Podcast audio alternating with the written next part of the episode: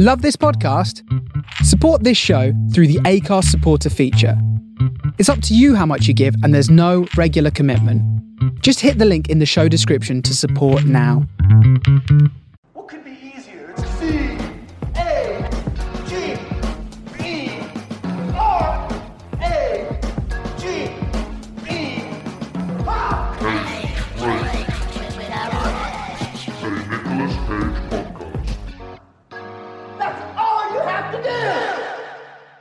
Hi, hello, how are you? It's Daryl, and welcome to episode sixty-four of Cage Rage, a Nicolas Cage podcast, the podcast in which I, your humble host and guide, Daryl Edge, take you, the listener, on a journey to true Cage Nirvana that is the truest, highest, and best, and greatest, and most spiritual form of being. How do we achieve that, you ask? Simple. By watching all the works of the man they call Nicolas Cage, going through his entire filmography to get to know the guy we call the Golden Hog of Hollywood a little bit better. How have you been this week? Hope you've been good. Back to work for me, back to the old grind. Absolutely hate it, but my god, customer service, what a life. Um, what else have I done this week? Saw Free Guy at the cinema. Um, went to a secret screening at Cineworld, and it was Free Guy. There's a bit of controversy about that, considering the film was coming out like two days later, but uh, it was alright. It was alright. It was just a film in which Ryan Reynolds was Ryan Reynolds and not a Deadpool film. That was fine. That was decent. Um, it would have been better if there was two ladies behind who didn't laugh at every single thing that was said. You'd think it was their last night on Earth and this is how they've chosen to spend it. So that was a little grating, but maybe I'm just old and being a, an absolute bastard. Um, but outside of that, uh, we had Ben Shannon joining again, third timer, on the pod to talk about Ghost Rider: Spirits of Vengeance. Uh, a long time in the making, this one, um, as we get about into the episode. This is a film that we saw at the cinema nearly ten years ago, and we both chat about how this is in almost every way not the film that we remember. And we also end up talking about TikTok, um, generational differences, and Ben voices his feelings on how Ghost Rider is, in fact, a nonce. Um, so a lot of ground covered here. Uh, as ever, you can find the show on all the usual streaming services. There's uh, Amazon, Google, uh, Stitcher, Spotify, Podchaser, Apple, Stitcher, Deezer, iHeartRadio, Tuned In, and Acast. Uh, please do remember to give it a follow and a rating if you can, if you're listening on your streaming platform of choice. And you can also find the show on Twitter at Cage underscore podcast and Instagram at Cage Rage Pod. Uh, but without further ado, let's get into the episode. It's Ghost Rider: Spirits of Vengeance, Daryl Edge, Ben Shannon. Ta. So twenty eleven at last comes to an end this week with the superhero sequel, Ghost Rider: Spirit of Vengeance. This week, Cage returns to the saddle as Johnny Blaze, aka Ghost Rider, who, still tortured by the curse of the Ghost Rider, gets a chance at redemption by protecting the Devil's Son. Once again on the journey to true Cage Nirvana, I am joined by a returning guest, and he's going to see if this spirit should be set free or if we should just be adding coke to it and drowning our sorrows. You know him, it's comedian, grain adventurer and Pokemon attorney, Ben Shannon. Welcome back, Ben. How are you? I was thrown when you said throwing spirits on it. I didn't think you meant coke as in the drink. I thought you meant as in the narcotic. Don't I? And I was like, should we be giving Johnny Speed cocaine, really? Is that what he needs? He needs but, something. Uh, I'm well. Thank you for having me again. Glad to be back in the blazing saddle and um, ready to ready to pour pure Cage. Well, uh, hey, I see what you. It's a Cage. Uh, oh, is it too early? Am I sick? Am I ill? From I don't know. Did film? I do a joke? I didn't even realise if I did. I think you said raising pure Cage. Was it raising rage? You gonna say? Or I we... said pouring, pouring pure Cage. Oh, pu- puring, puring, pour, pouring, as in pure. I've not got an accent yet. I've only been here a few weeks, mate. I, you can still understand me. I'm pretty sure. Well, for you know, for the listener, since last time, it's gone from the U K to, was it Catalonia that you were in last time, and now it's. No, we recorded in um, when we did the first Ghost Rider. I was in my place in Nottingham. The first, what did we do? We did Gone in sixty Seconds, of course. That was a lot of fun. I was in Sitges for that, Catalonia, yeah. um, around Christmas. Then I think we recorded in April for Ghost Rider number one as in Nottingham. And now I'm in Germany. I'm in Saxony, Dresden, which is the east of Germany. Um, because I, I have a thing when I want to talk about Cage, I refuse to do it in the same country twice. Um, pe- people come up to me in the street and they're like, oh, I'd like to talk about Nicolas Cage. I say, look, book us a flight. We'll go to Italy. Then we'll talk. Get your fake mustache on, your trench coat, and I'll meet you underneath the... Uh, the island. And nothing else. And nothing else. And just pick a point on the map and I'll meet you there. Yeah, sounds um, good. You know, so we're, we're moving forward with sequels, you know, we've... And every film we've spoken about has been somehow vehicle-centric, so we've got that thread going on as well. Yeah, that's true. Yeah, yeah. If, if Cage is in it and an engine, I'm there. Right, I think this is something we were sort of touching upon on a previous episode, is that this film in particular, Spirits of Vengeance, is one that we had a cinema trip to see, I think, back in twenty twelve, uh, almost ten years ago at the point of recording. Mm-hmm. And now it was one of circle. our birthdays. Um, it, by, it was one of our birthdays, and I can't remember whose it was. Although I've just realised that makes it sound like we share a birthday, but I mean as in mine or your birthday, not as in one of our joint birthdays. Um, I mean, I don't know. I feel like it was a February release. I feel because I'm in the middle of February. I feel like it was that. Um, but yeah, it, it might even have been oh, second year, first year. I can't remember. Um, But yeah, it was very different watching it back. Um, I'm not too fresh to it. It was, I think, it was about two months ago, maybe a month ago. I actually, and I do not recommend this. I actually watched this film just after I'd um, tested positive for the old Rona. So I was, I watched Ghost Rider two with like bouts of fatigue and just like not a great space in my head. And to see to see Nicolas Cage kiss a boy to get his powers back, that's not the kind of thing you want when you're uh, stuck on your sofa.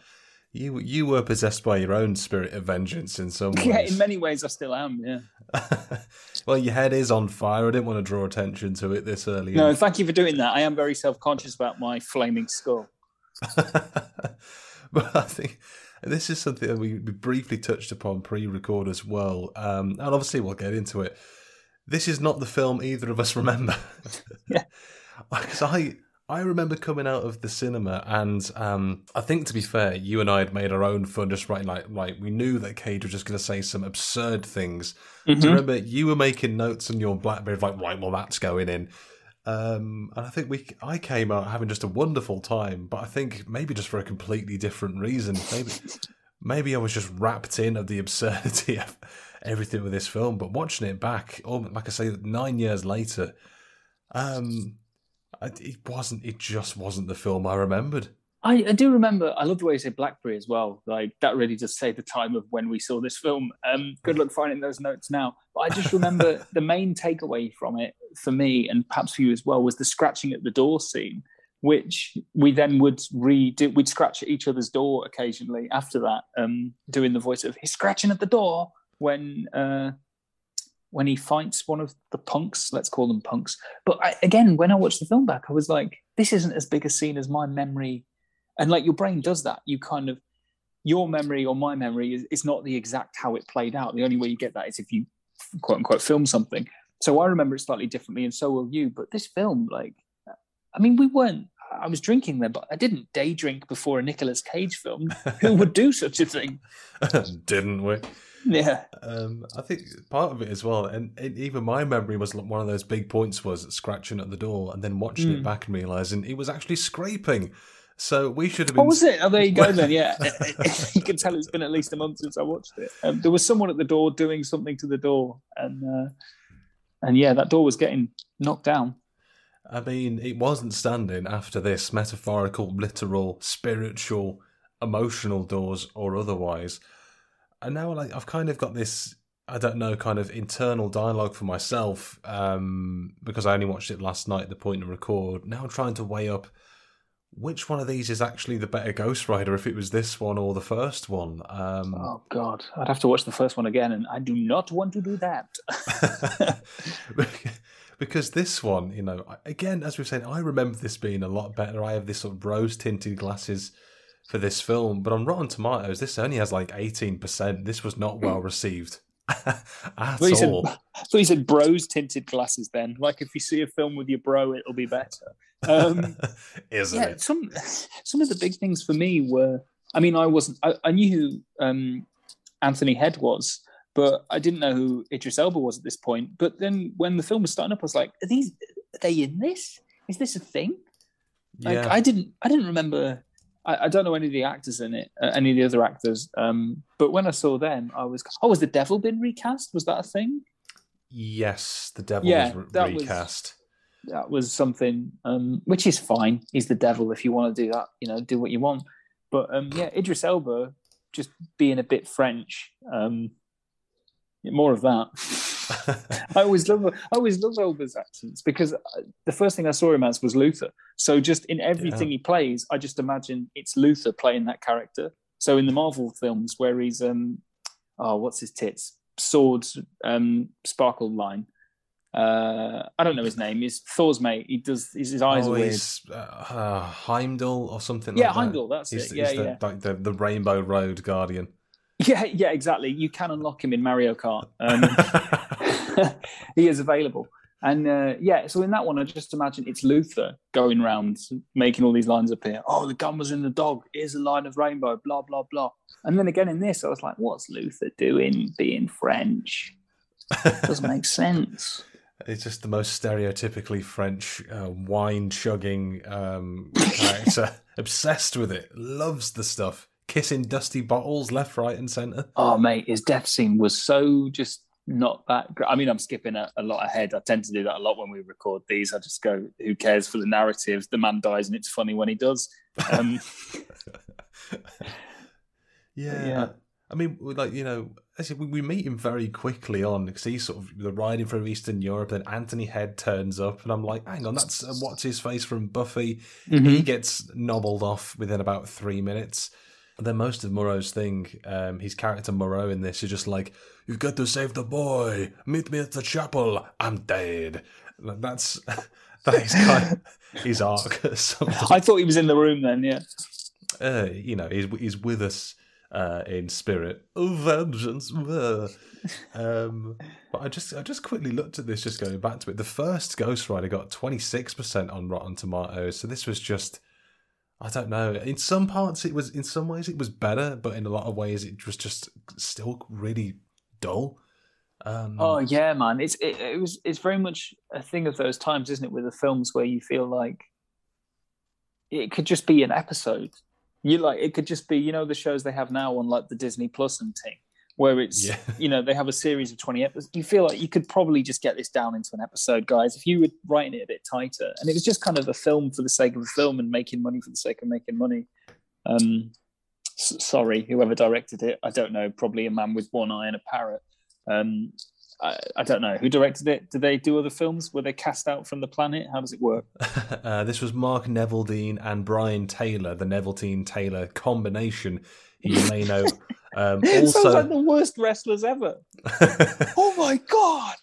Neville Taylor combination. He's got a feather duster. I don't know where he's going to put it. um, you may also know them from Crank One and Crank Two, High Voltage. I mean, that explains a lot. Um, this was the first time they directed a film that they hadn't written. Um, I think this was the last time they worked together as well. Um, but Brian Taylor would go on to helm. Uh, twenty seventeen's Mom and Dad, also starring Nick Cage, which is also delightfully as insane as you imagine a film helmed by Brian Taylor will be. Um, just the plot of that is when um, there's a, there's a virus that makes your parents try to kill you, and that's the film.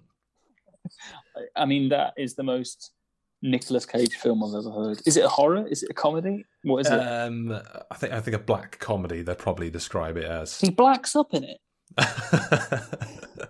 he, well, I mean, in some respects, he did for this film, but we'll we'll, we'll get into that. Yeah, you're right. Um, but budget for this one, seventy-five million, made one hundred thirty-two point six million, so it made it made a little bit of bank. Um, but arguably for this one, the story or the stories behind the scenes are more interesting than what we got on camera. Um, you just film that, innit? I mean, long gone is the. Uh, is the Johnny Blaze of the first film, where it was uh, him eating jelly beans and going boo into a mirror. We get a more morose and sort of sad uh, Johnny Cage in this one. And this is still sort of just just prior to the M C U coming into the world. Um, I think we'd got Iron Man one by this point before the M C U mm. was really a thing. But with I think it's worth acknowledging as well that Cage was nominated for the good old Razzies for this one. The Golden Schmoes make a comeback. Um, he got a nod for twenty thirteen alongside Seeking Justice for Worst Actor. Um, and this is something I brought up in the Seeking Justice episode. Uh, Adam Sandler won this for That's My Boy. And as mentioned in that episode, it marked the um, it marked Adam Sandler as the third person to win the Worst Actor Razzie in two consecutive years, following Pauly Shore and Sylvester Stallone. Um, That's My Boy. And, you know, it's it, in that episode to sort of break it down, but Sylvester Stallone has been trashed by the Razzies his entire career. Yeah, um, well, I mean, you don't really care when you've got a certain amount of money, I imagine. Like, you want to do some good film. I imagine if you're an actor of that caliber, like, you might do one or two really, really good films, and then you're just kind of like, look, guys, I've got to eat. And if you, if you, if you don't think that, also, you think about, like, the pay gap, and in terms of, like, it's crazy now. I really, I think about this a lot for musicians as well. For some reason, I thought about this for S Club Seven the other day. I don't know why. They're not big in Germany. But um, I was thinking how, like, yeah, exactly, right? S Club Sieben, they're bigger. And I was thinking that, like, maybe if they were, like, ten years later, you know, with your, well, actually, I kind of think they were nineties, I suppose. But if there was more of an internet thing, maybe they'd have been even bigger. And there must just be these artists that are doing, like, the pop world circuit who were part of bands. I remember in yeah. Southampton, Bradley came, played some songs and looked too intently at a fifteen-year-old girl who somehow got let in. But if they were around like a decade, like a decade later, they'd have so much more. You think about One Direction, you know, right place, right time kind of thing. Yeah. Um, and so I think with some of the actors, like your Sylvester Stallones and things, if he was a couple of decades later when he rose to it, he could have done some film. It's like when you see the mock-ups on um, Facebook and stuff about how if they did the Avengers twenty years earlier, and like Tom Cruise would be um, yeah. Robert Downey Junior's character and stuff like that. Like Tom Cruise has got enough money as it is, but I, you can't really blame people like Nick Cage or Adam Sandler for doing seven hundred films and shock. Some of them aren't great because, as I say, you know, you've got to eat in Hollywood as well, and the burgers cost more. Well, it could have been a different time. I think I might have brought this up last time, but there was a point when I think Nick Cage was nearly Iron Man. So um, mm, yeah, we, we were robbed, weren't we? I mean, he was nearly Superman. He was nearly everything. He was he was nearly everything. He was nearly um, my washing machine for a time. Yeah, but the less said about that, the better. You know, we don't we don't talk about the negotiations. We don't talk on that, about one. that. I've um, seen him look at your trousers. And who hasn't? They've been through some times. Mm. Um, and we got uh, Spirits of Vengeance also nominated at the same Razzies for a uh, worst prequel, remake, ripoff, or sequel. That was claimed by uh, Twilight Saga: Breaking Dawn Part Two. And I've said it before, the Razzies have been out for Cage for a long time. Uh, never got him. Never got him. Um, They're trying. Think, they'll keep trying. But I, th- I think he is their most nominated actor to never win. Um, so obviously we've talked about that and all the potentials of the timeline. But um, there was a sequel discussed about in twenty thirteen. Obviously never materialised. The rights went back to Marvel Studios after this. And Cage said, uh, personally, I'm done. I've done what I had to do with the part. You never say never, but right now, I would say that I'm done. Um, he did also add it would be interesting to see a female Ghost Rider, but as you may or may not be aware, uh, Marvel ultimately went down the Robbie Reyes iteration of the Ghost Rider route, brought him into the M C U via Agents of S H I E L D T V mm-hmm. series.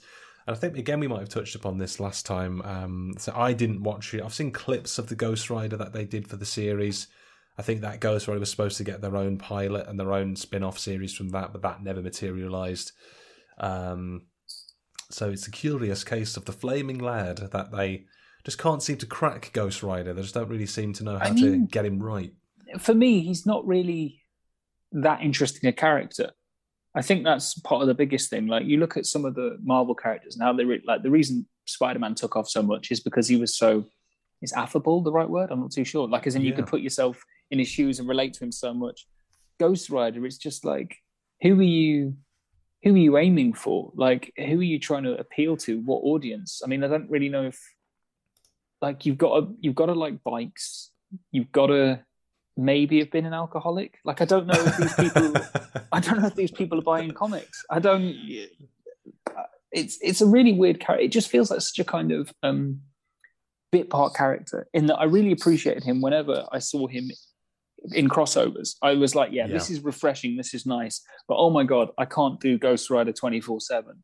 You know, I couldn't watch a sixty-five episode Ghost Rider series like I did with Spider-Man in the nineties, because it's it's what you're going to have a ten part arc where he's got a flat tire, something like that. You, you just, it's just like, who Ghost Rider waiting for his M O T? Exactly, yeah. Ghost Rider calls the A A and accidentally burns them to death. Like, what are you? Where's the mileage? Pardon the pun. In it, like, he's and it's proven by the villains. The villains are so shit. You've got like Swamp Man yeah. and stuff. What's going on? I don't, I don't get it. Oh, who's this villain? It's a ticket warden. Like, what? Are you... I think a lot of superheroes are only as good as their villains, and you see that a lot now with um, mm. with Marvel. With obviously I just finished um, Loki and stuff, and thought that was uh, thought that was really good, um, and how it kind of opens it up and opens the world up with it. But those those characters are now so well like. set in stone that you can afford to play mm. around with it. And even when you have characters like um, uh, Batroc the Leaper and stuff in the Captain America things, that in theory is a, a lame villain. Like, he does jumps. He's a bit French. I'm surprised Idris Elba doesn't play him. Um, is that the French but, character going? Yeah. Is there a spare part for me? Um, it's kind of French. So, like, you can have lame villains like that if you've got other big good ones. But as I say, Ghost Rider is just, I- I'm sorry, but if the big bad of the third film is a puncture, I really can't get behind it. Yeah, I think it may have been a blessing in disguise that the film sort of ended when they uh, did. But I-, I would agree, though, I don't know if, um, definitely on the iteration that we got, that Ghost Rider is a leading character. I think he works better when you've got You know, you've got him in those bit parts as a supporting mm. character, which is mm. kind of why I'm I'm still holding on to hope that maybe we might get a whiff of him in the next Doctor Strange film. We probably won't. We probably won't. But um, it would be great. Just a quick, just he just rides past. He doesn't even do anything. Just mm-hmm. be good if they did. Maybe I know they want to do like a Young Avengers thing, but then again, I suppose it's it's hard because again, if he's like an alcoholic or whatever, or if he's been doing the stunt stuff for a while. I mean, I don't know his his character that much, but. Maybe you really need to find a way to kind of um, let the character kind of grow on stage, on stage, on screen. And um, I've been reading a lot of plays. West End. Yeah, I've been reading a lot of plays. I'm really thinking of adapting a Ghost Rider musical, you know. da, da, da, da, da, da, da, da. My tricycle, my tricycle, my tricycle is burnt. Um, that's the opening. I hope you enjoy it. Yeah, I, I just really think that, like, it, where...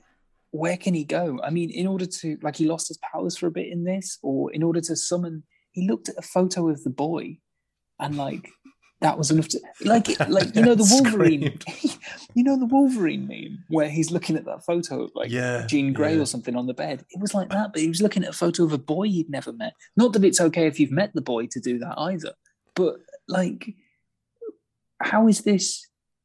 Who's going to see that as a kid and go, "This is my favorite superhero"? The man in leather who looks at photos of boys. Yeah, just, yeah. I mean, they they established though that obviously you know the, this boy Danny is the son of the devil, um, mm. and early on at least they established that he can track him. I suppose it's an evil can track evil kind of thing. Some evil radar. Look, let's just stop beating around the bush. He's a nonce. Ghost Rider. He looks at this photo of the boy to track him. And uh, like I watched Shazam with my other half a couple of weeks ago, and the way he, um, Billy Batson, the way he turns into you know the Shazam character is by shouting Shazam. That's great. I'm sorry, but if your superhero turns into the superhero form by looking at a photo of a boy, I mean, mm. we, we we're talking about Ghost Rider three potentials. If fucking uh, Chris Hansen from To Catch a Predator turn walks out of the garage and stops him. that, that's who he's running from this time. Ghost Rider's got to put down his bag of jelly beans and be like, oh, there's, bag there's... of jelly beans. We should have seen it in the first film, shouldn't we? Oh, it was all that. That's how he brings them in. He trades his bike in for a van, a flaming van.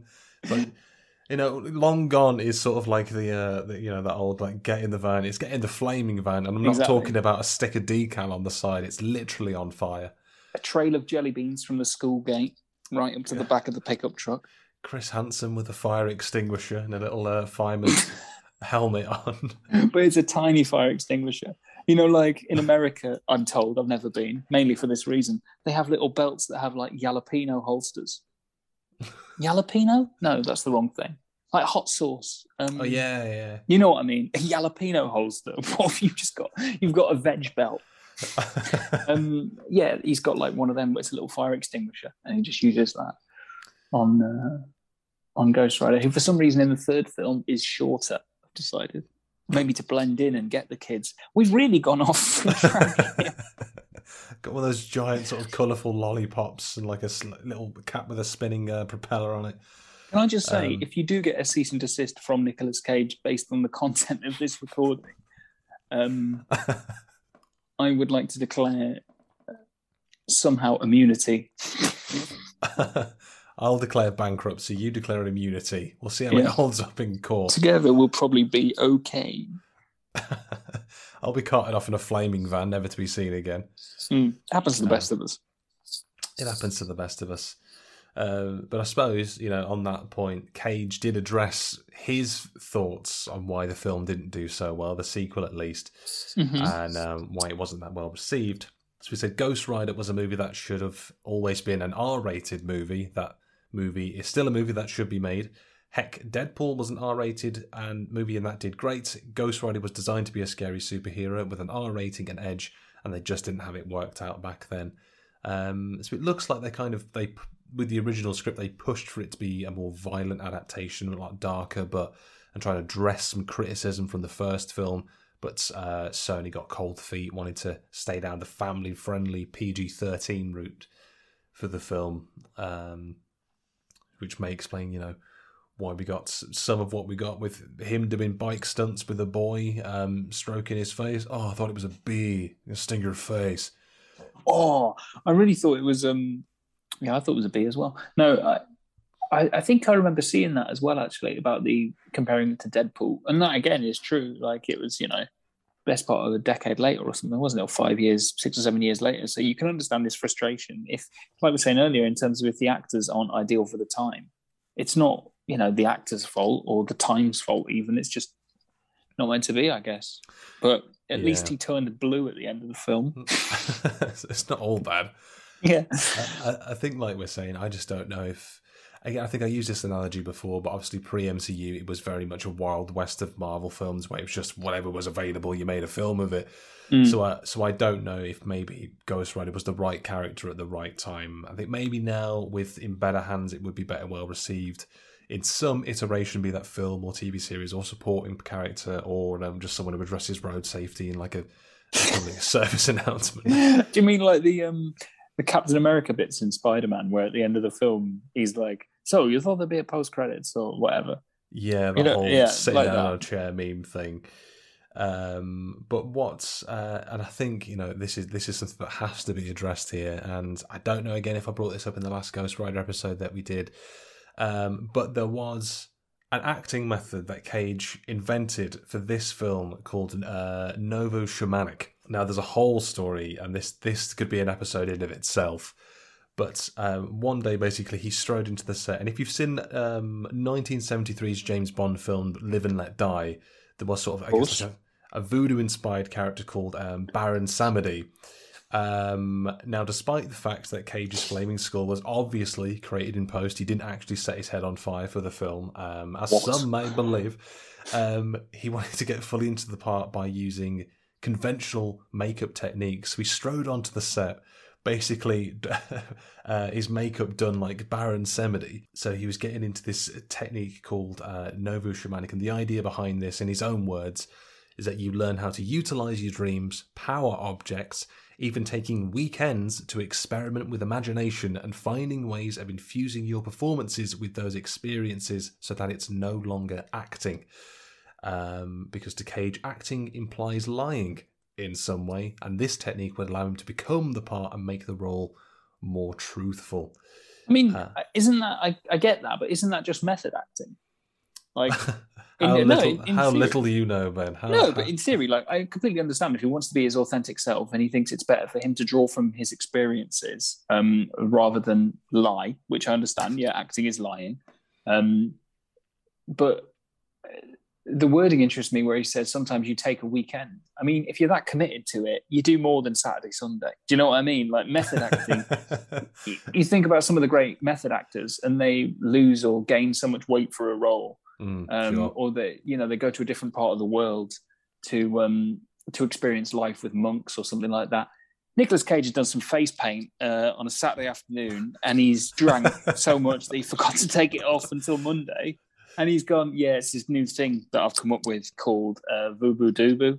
And um, it actually really helps. So don't judge me. Now, where's that photo of that boy? So I don't know. I don't really know how much I take that seriously. Uh, I mean, he said of Baron Samedi and sort of the reason why he was channeling that, at least. And you can actually you can find photos of Cage in the full get-up online. These exist and they are haunting. Um, he said of this, he's a spirit of death, but he loves children. Uh, and then the very next line was, he's very lustful. So he's so he's oh a conflict in forces. Um, I would put black contact lenses into my eyes so that you could see no white and no pupil, so I would look more like a skull or a white shark on attack. Either, either.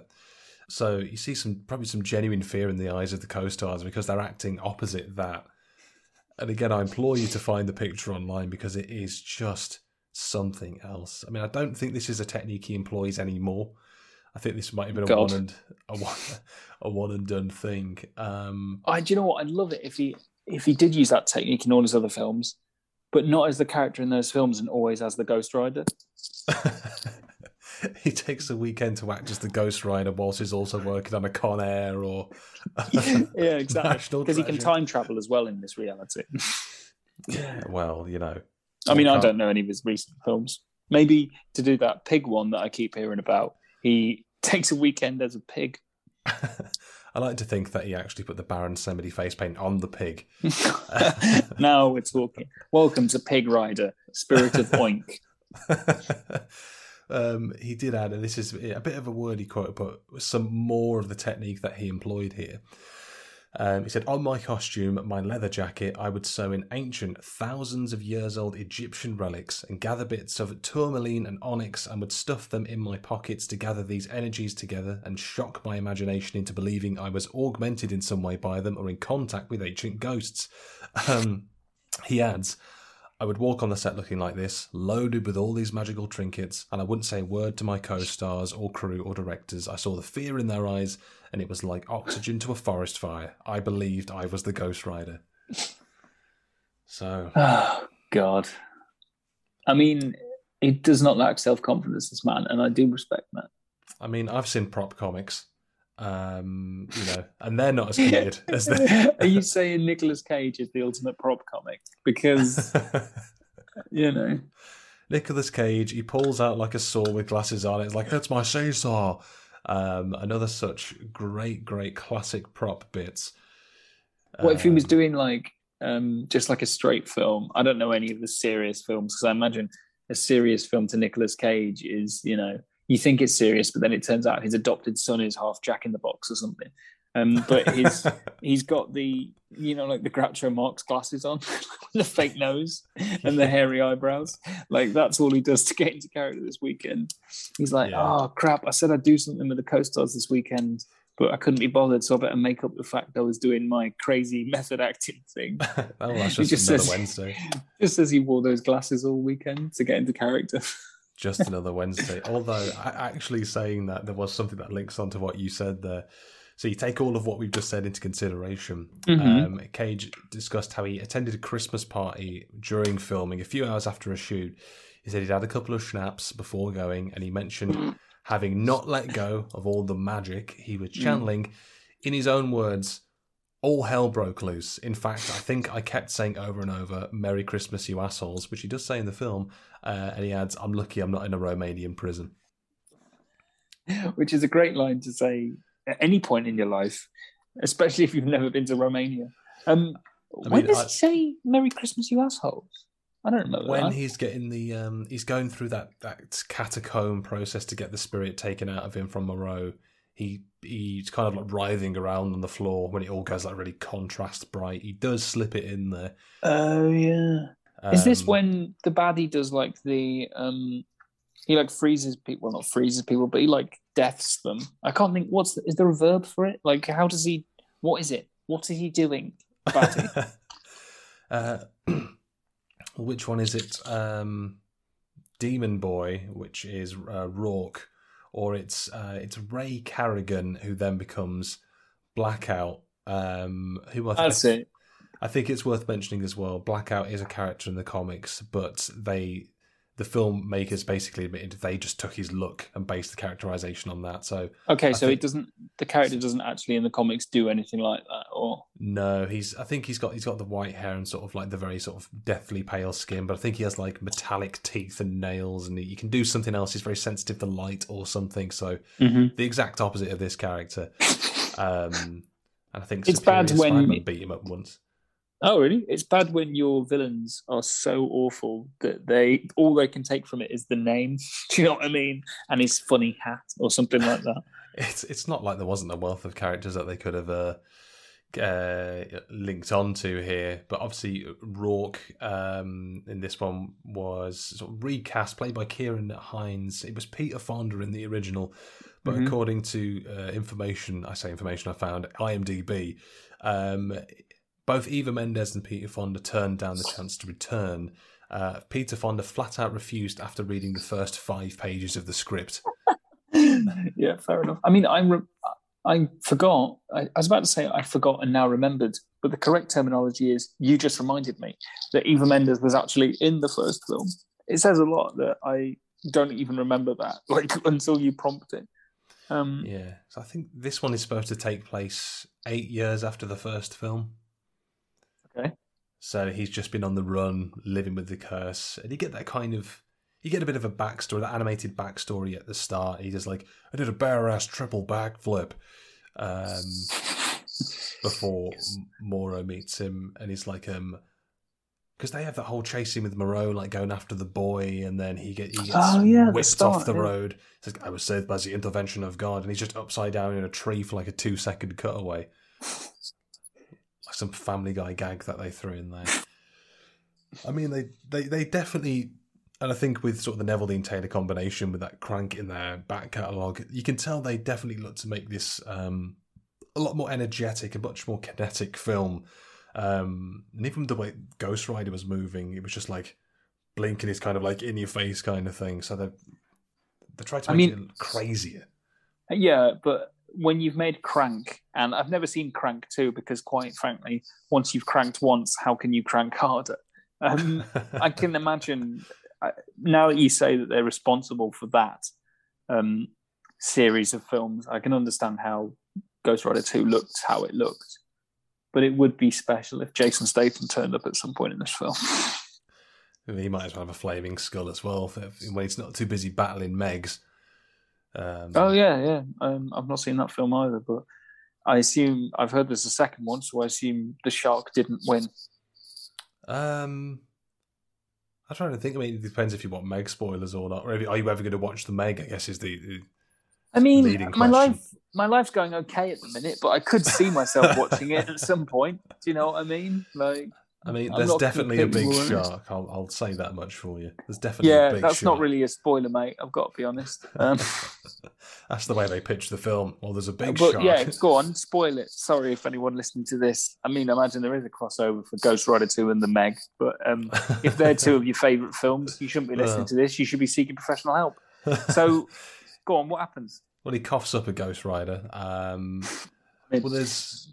It, it's you know it's like beneath like the Earth's crust, and beneath like sort of the, the the bottom layer of the ocean when it gets all cold, that's where the Meg lives. And then because of mm-hmm. experiments and a hot tunnel of air, that's when the Meg like noodles through and comes to the surface. Mm-hmm. But, that, but then I think there was a, a bigger shark as well. I think there was like a double Megging, um, and then there's going to be a sequel. The the so, survivor, of course, he does. So was Meg? So did the Meg end up being the goodie in the end then? Uh, there's no good Megs in this one. It, it's, uh, I don't know if even if like Jaws or anything, there was like a good shark. They're all bad. The Megs, the prehistoric Megs are all bad. I mean, I wasn't um, expecting one to like jump out of the water and do like a thumbs up with its thin, with its like me kind of thing. But I, I know in some of the like in one of the Jurassic films, um, you like root for a dinosaur in the end in one of them. I think it's the Lost, no, number four, um, Fast and Furious Dinosaurs or whatever it's called. God, stop making films, people. Honestly, I'm really, I'm sick of it. Um, there, there is more than enough. There's too many films. And just, or if you want to make more Megs and more Jurassics, just put them all in together, like the King Kong, Donkey Kong fight, um, Godzilla thing.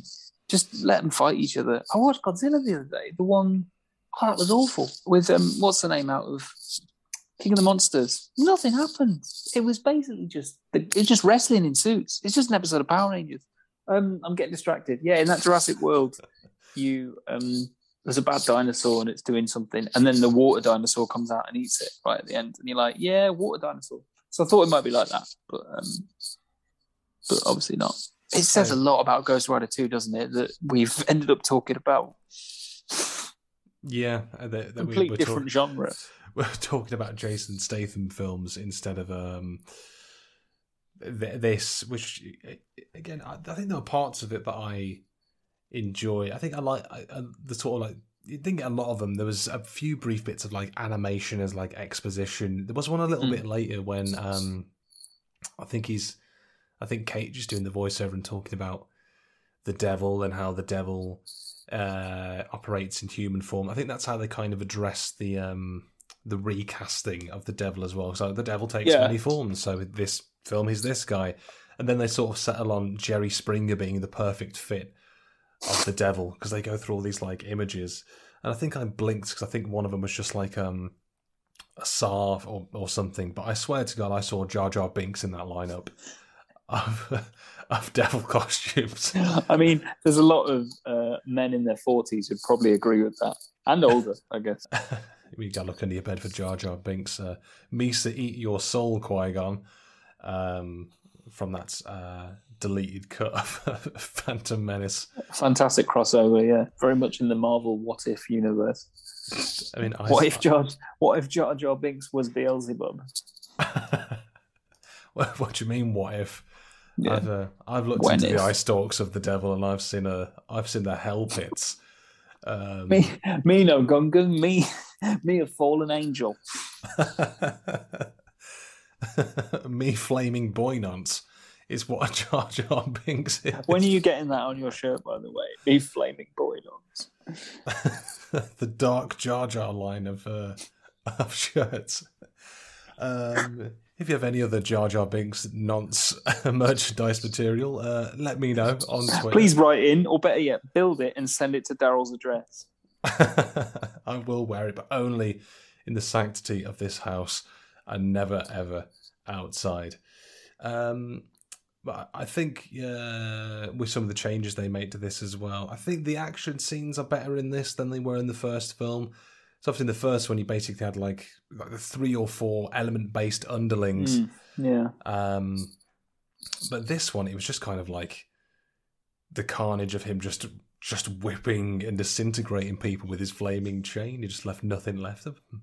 I guess in like the origin films of superhero stuff, you kind of have a couple of fight scenes where they're like, okay, this is where you find out this person can do this, this person can do that. Like, you know, in the Batman films, they're like, oh yeah, he's got throwing things, he's got a zip zip, like it's showing you certain things. And then in the in the sequels, they inevitably, like you say, have to make it more complex, I suppose. Yeah. Um, but yeah, again, it comes back to the lack of longevity with Ghost Rider, in that how can you make him more complex? You know, what what can you give him that he hasn't already used that doesn't take away from the storyline and the origin of it? Like, oh, Ghost Rider three, he's got a laser gun.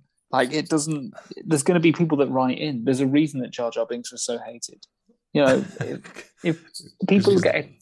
People get attached. Yeah, yeah, of course. People get attached to... Um, that's why comics and stuff sell so well, because it's escapism and that kind of thing, isn't it? So if people yeah. get attached to characters and things like that, and then all of a sudden Ghost Rider's going around in a skirt, they're really going to kick off. And I mean, you could argue it says a lot more about those people than it does about Ghost Rider's fashion choices. But um, hey, Ghost Rider was just as entitled to his experimentation, experimentation years as anyone else. This is it. Yeah, yeah. I no longer want to be known as Ghost Rider. I want to be known as Ghosts Jump Honor occasionally, and sometimes I just walk. But that wouldn't fit on the front page of a comic, would it? So, yeah. I think one of the things I noticed though, um, with the fight scenes, and like I think there were, like I said, a lot more hectic, and I think he was just laying waste to people because he's a supernatural super demon, so he mm-hmm. should have been really. Um, but one of the things that he didn't have, or I don't think they made an explicit point of him using it. I don't think he even used it. It was in the first one. He had like the penance stare, so we could look into your soul. Um, yeah. And if you did, if, if you've done anything slightly bad, he'd basically burn you from the inside out. Your soul was toast. But he looked into people's eyes in this one, and he kind of just opened his skull jaw and just went, uh, and he didn't really do anything with it. I mean, I guess you don't really want to... He just burps on him. I guess you don't really want to, like, overuse something that was such a big thing in the first film. Maybe you just have a slight nod to it, like th- there was in a couple of things. But like you say, in the first film, he's fighting those three elemental under-things, so it's relatively level. But in this one, it's either him against some humans or the baddie against some humans. And it is just a kind of... it's. It doesn't matter how complex you make it. It's going to be a bit boring because... it's so one-sided. Like, that's the reason why a lot of the films, like the Marvel films and stuff, do so well, is because they have those faceless, you know, enemies that they fight or whatever. So you've the Jatari or whatever in the first Avengers, and then the other grabby things in um, Endgame and Infinity War or whatever. And it's just so... it's numbers, isn't it, that's outmatched. So, yeah, it's just... Just, like, have someone more interesting. Just be more interesting, Ghost Rider. Wear a hat. Just... Uh, he'd argue, oh, it bloody burnt off, didn't it? Because in the head, oh, what am I like? Shut up. Stop going after kids with your jelly bean satchel. Christ. I mean, I did like... I mean, they, they do it a few times, actually, but any time he was in, like, a vehicle, that would just become flaming and just possessed as well. That I liked, yeah. He did it with that giant... I don't know what the actual name is. The giant industrial drill saw thing when they're fighting on that construction site, and he crushes a man with it, which I thought was a... which I thought was quite cool. I thought that was... I don't remember that thing at all in the film. Um, so it's when they've just got... Um, I think this is Ray Carrigan's second encounter, but he's gone to... I don't know if the Russians or some, you know, your textbook Eastern European baddies, and they brought the like the rocket launchers from them, and he's like, "I'll take four and all your ammo." Oh so, yeah, yeah. So they're sort of blasting him with them, and he's just kind of just like shrugging it off. And then there's just this giant, like I say, giant digger crane, just got just a giant rotating saw on it, and then he's just kind of whipping that round. He does a little ghost laugh, like, "Argh!" um. Not the actual laugh, obviously, but um, little ghost has, vomit. He has a little ghost vomit in there, um, and then he goes after. I think they save the boy because the boy gets captured about fifteen times. Like he breaks oh. his. Danny ran away oh. and he broke his ankle, which I laughed at because he's an idiot. He had like a, a one foot jump and snapped his ankle.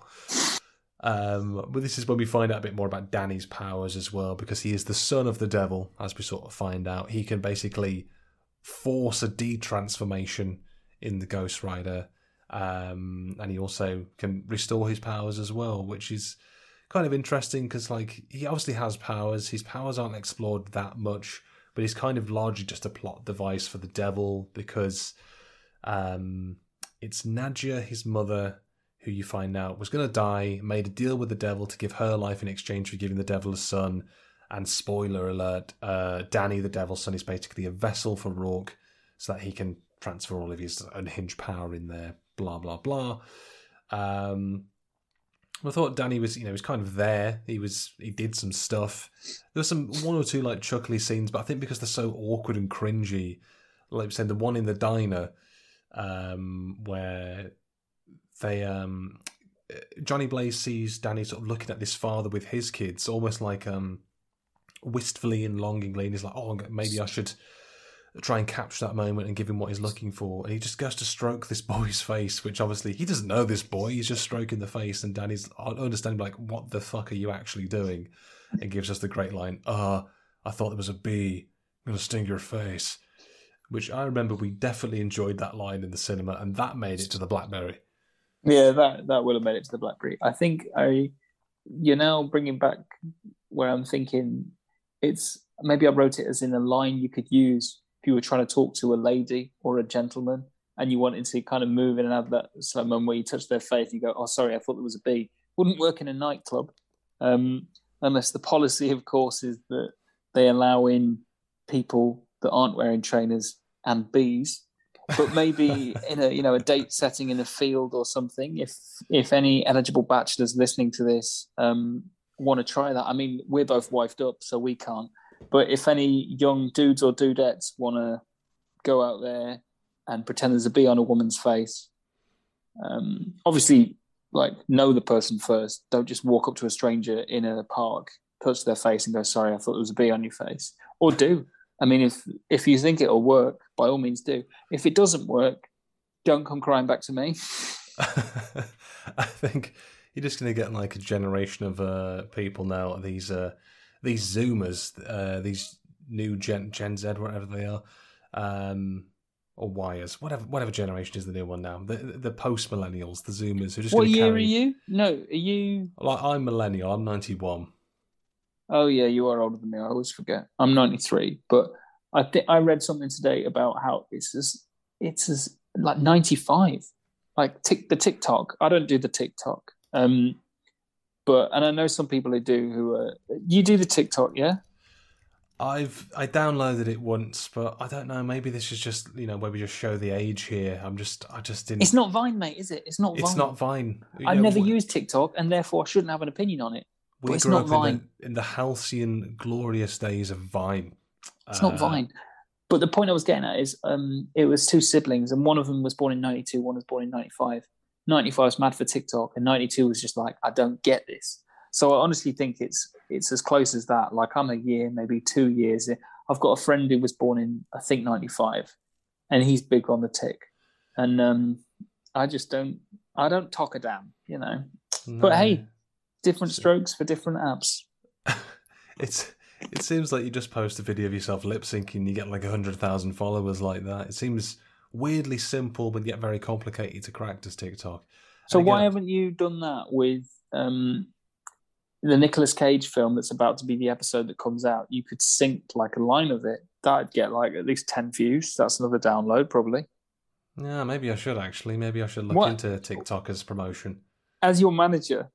Now, I think it's worth doing. Maybe the B thing. You could find a line um, from each film that could be used as like a chat-up line. It could be like chat-up lines with Nick Cage, and it's you voicing it over. And I've seen some of the stuff they do. I saw one this morning on Twitter where um, it was basically a guy pointing at a woman's tweet, and then the next scene was him pointing at another one of her tweets. And and... I don't know how many views it got, but if I'd seen it on Twitter, I assume a lot. I think, oh no, it was the woman whose tweet it was. She tweeted going, what is this guy doing to my tweets? Like, and it, that's all TikTok seems to be, like a lot of pointing. Yeah, it's like, if you're doing this point, but not this point, then you're actually doing this point. Um, yeah, like I'm sorry, are you, are you a Gen Zer or a lecturer? Like, what are you, what are you trying to be?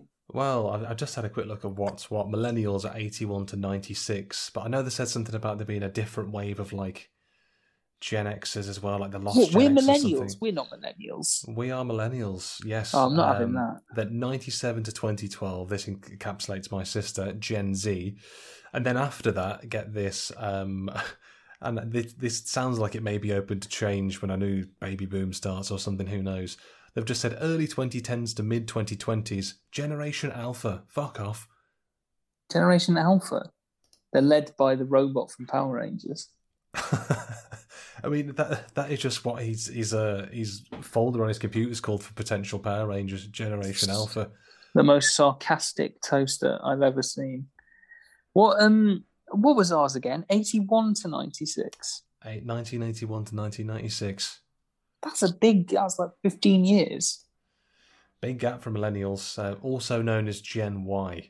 Um, so Gen X before us, we're Gen Y, Gen Z. Obviously no letters after Z because they just decided to start at Gen X after the baby boomers. Wasted twenty-three other letters. In fairness, like Gen X sounds cool, doesn't it? So you can see why they do that. Yeah, unless they're. And are there any like, are there any funny ones you might accidentally do? Gen um, A just sounds like Jenny, I guess. So I don't know. Oh. Gen B? No, Gen- I'm not going to do the whole alphabet. Well, I like, you know, they say nineteen oh one to twenty-seven was the greatest generation. Um, arrogant, if anything. Uh, before that, eighteen eighty-three to nineteen hundred, the lost generation. If you're eighty-two or before, you don't count. You're not a major generation. Someone argued. Well, I thought the last thing. I thought the last thing was eighty-one. Um, I thought. That, I thought that. I thought we were eighty-one to well, ninety-six. If you, if you go back to eighteen eighty-one. Um, oh, sorry, eighteen eighty-one. This sorry, is I I completely missed that you did like seven generations. Wrapped up in your own generation thoughts, but you know, if you start at eighteen eighty-three, sorry, not eighteen eighty-one, eighteen eighty-three, um, this is when, quote unquote, the major generations of the Western world begins. So, um, anything. I'll tell you something, none of them pricks know how to do TikTok either, so. Yeah, I'd like to see an eighty-three uh, get on the old talk now. Um... But I, what the fuck were we talking about? Um, so they're, the, they're, they're in the diner, and then you get that. Um, they're, then they're in sort of the back of the truck because I think the, the, the bike's broken or something. I don't know. For some reason, they're in the back of the truck, and then Danny just asks him this weird question. He's like, "Oh, so what is it like when when you pee? Like, is that?" And he's like, "Oh, it's like a flamethrower." And then he just gets oh, a yeah. shot of Ghost Rider pissing out flames, looking over his shoulder and just basically eye socketless winking to the camera and just going, nodding his head going, uh, what's this all yeah. about then, eh? I forgot about all these Family Guy cutaways, like you said it. Like, they're mm. just trying to put so much, like you say, if it was R-rated, it would have been a different film, I suppose.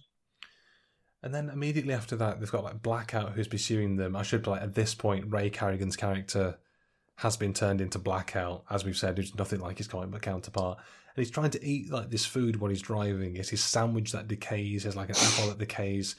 I think it's more of like an American joke. Um, he eats a Twinkie, which is kind of just like a spongy thing with like cream put into it. Uh, but the Twinkie doesn't decay. I think it's some kind of American-centric joke about it having a lot of preservatives. So it's kind of... Yeah, yeah. It's like... If, I mean, it doesn't have to be American-centric. Obviously, Twinkies or a thing over there more than here. I don't know what equivalent you'd use for like a, a U K food that doesn't degrade. Um, but yeah, I mean, you imagine McDonald's nowadays. Chips, I think. Yeah, God, they'll be around long after us. Um, I think it's a case of, you know, like how in The Winter Soldier they did the the little book thing that he had, yeah. Captain America, and they changed that for different places. Like in Japan, it was quite different and stuff. Um, I think now they just replace it with something else in the other countries. So that film came out now, like a brisket or something, if it was in Wales. It's like a slab of bread that wouldn't decay. I mean, maybe not the highlight of the film for me, but... A heavily buttered know, crumpet, I, maybe. I don't know which one... Yeah, heavily buttered crumpet, and the, the crumpet just stays there, but the butter drifts off. I don't know which film I would say, for me, was better. I don't even know which one I'd say was funnier. The only thing I could say about both films is that they both happened. Yeah, I think they definitely make a point in the first one of trying to make the Johnny Blaze character have more comedic moments when he's kind of... Because I think, as you said, there's like when like the hero like discovers their powers, and almost kind of like the Sam Raimi Spider-Man films where he's kind of discovering what he can do, and he's... I think of that uh, scene. I think it's that one where he just that, tries to do the running jump over the gap in the building rooftops, and he just falls through, and he's like, "Oh, my mm-hmm, back!" Mm-hmm. Yeah, it's it's kind of they try to have this moment in a lot of like the pre-M C U films. Yeah, do you, I mean, do you think these films are more of a? Because there were some really good things in the Sam Raimi Spider-Man films. Like there was a lot of things that it felt as if influenced the films now. Do you think the Ghost Rider films are more like a kind of list of things not to do in these films?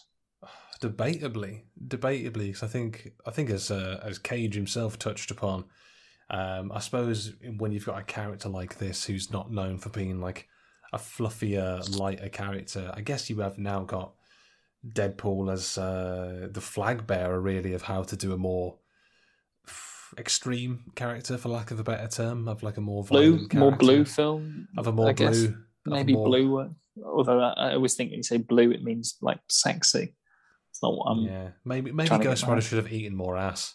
That's what. That's what but he this... couldn't because his head was on fire. You know, just be crunching. And if we down. know anything about, no, I'm not making these jokes. Um, yeah, it's yeah, it, I think it, it's an experience, isn't it? I mean, would you recommend Ghost Rider one and two combo to a friend, if you an enemy perhaps, if they had um, to choose over a weekend of getting into character? And I mean, and. I don't. Here's the thing: is like I think as a superhero films, I think they're, they're an interesting sort of uh, period of the time before M C U had found its rhythm, and it was all like linked and story based. And I think a few of these films they've got, I don't think on repeated viewing and modern viewing, when we've got films that we have t- today, like the modern Spider-Man films and, you know, the Avengers films and say Thor Ragnarok and stuff, who takes that serious character and just makes it very funny. Mm. Um, I think in it, like I said before, I think in a more experienced hand, Ghost Rider is workable, but I think with this, it's kind of, you know, go into it not expecting too much. Um, there are little bits and pieces. If you're looking for some cages and performances, you definitely get them in this one as opposed to the first one. Um, and also, if you like Idris Elba, because he's he's here, he's okay. He's not. If brilliant. You like Luther, you'll love Luther with an accent. you love you love uh, Le Luther over here. If you like Luther, go to the Suicide Squad. You'll like Luther with a gun, or a bigger Drink. gun, in fact. Yeah, drinking. Does he have tea. a gun in this one? Uh, he does at the end. He's got that. He's just gunning down all the monks at the end. No, he's... no, I mean in Suicide Squad. He's in the new one, isn't he? I've not seen it. But... I mean, oh, very good, very good. Uh, there's there's a recommendation. Go and watch the Suicide Squad instead of. Ghost I mean, I'm not. The thing is, at the minute, I'm. So the last film I went to go and see was a film called Nomadland, um, which isn't. Yeah. Have you heard of it? Uh, I've been meaning to watch it. I think it's on Disney Plus. Nicolas Cage isn't in it. I don't think it is on Disney Plus. It definitely was. For a time. Well, Nomadland? I can't imagine that was. What do you think it is? Uh, the land of nomads. Uh, you see, this is very much the thing. I've asked you what you think it is, and I can see through the screen that you're Googling it. No, this is this is um, definitely on uh, Disney Plus. Like it was one hundred percent on there. Why on earth was that on Disney Plus? Anyway, so where uh, I'm living at the minute with my good lady. We could get like the bus in, the train in, the tram in, or whatever. But instead, to go to the cinema to go and watch this film, uh, two weeks ago, I think it was, we cycled for like an hour along the river. Um, and so for me now, if I want to go and see a film, I basically decide, is it worth cycling for an hour and an hour back to go and see this film?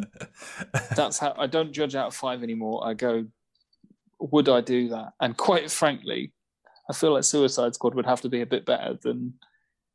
Idris Elba's there again with his gun, but I don't know. I'd do it for Spider-Man. I mean, for Sp- I mean, I, I can, for whatever it's worth, I can give you my personal recommendation of the Suicide Squad. Uh, is Nicolas Cage in it? He's not in it, but Sylvester Stallone is voicing King Shark. So, um, oh, does he voice King Shark? I wonder if he'll get a Razzie for that then. Oh, I can't wait for him to get the Razzie for that. Of course he will. Um, Worst shark jo- loses out to the Meg. Worst humanoid shark. Um, I mean, John Cena's great in it. I think some people are a bit iffy on him, but I think he does comedy very well. And, he, uh, and um, Pfluger's in it as well, the German guy, isn't it? Plays Javelin. Uh, Javelin is in it. They've got Pete Davidson. Yeah, yeah, he's in it as well. Um, and um, Peter Capaldi's in it. Peter Capaldi's in it, and there's The Thinker. I mean, you know, obviously, um, all-star cast. It's probably cast. One of those that I will watch when it gets onto... Um, on the pluses, on the, the Netflix and thing. But I, I don't know. I don't think I'd run out for it at the minute. I think Marvel's got that chokehold on me now where it's like... Then again, I mean, I've not spent any money. I've not watched Black Widow yet, and I've not gone, oh, yeah, I'll get the Disney Plus. I'm just not... I'm not really no. bothered, to be honest. You know what I mean? No, I've, I've not been I've not been bothered about Black Widow, to be honest. I was I was debating going seeing it because it's like, oh, it's another Marvel film, and it's there. Um... I think if you miss the first if you miss the first week on Twitter and stuff of spoilers appearing, then yeah. you're kind of safe as well, you know. I was kind of, that was part of the panic about Loki as well, because you kind of got to watch it in. Oh man, the first I minute. I mean, I um, came to Germany a couple of days after the. I think the last day I saw my parents before I came over here was the day the Loki finale was, and. Um, I was seeing them in the morning, so I didn't have a chance to watch it until later on. And I was just checking. We went out for lunch or something. I was just checking my phone in between, and I saw just the word Loki of a tweet. And I was like, and just put the phone down, kind of like, right, of course, that's later on. Can't talk to any other humans till I go and see this later on. Well, what you so, needed, yeah. What you needed there was, um, I think, Ghost Rider to do to spoilers what he does to Rourke at the end of the film, just whip him up with a chain and just lash him down to hell. I mean, yeah. If there's anything like that in your life, you've got to lash it down to hell. I'm going to so, say yes, hell yes. I'm going to say hell yes to turning my face blue.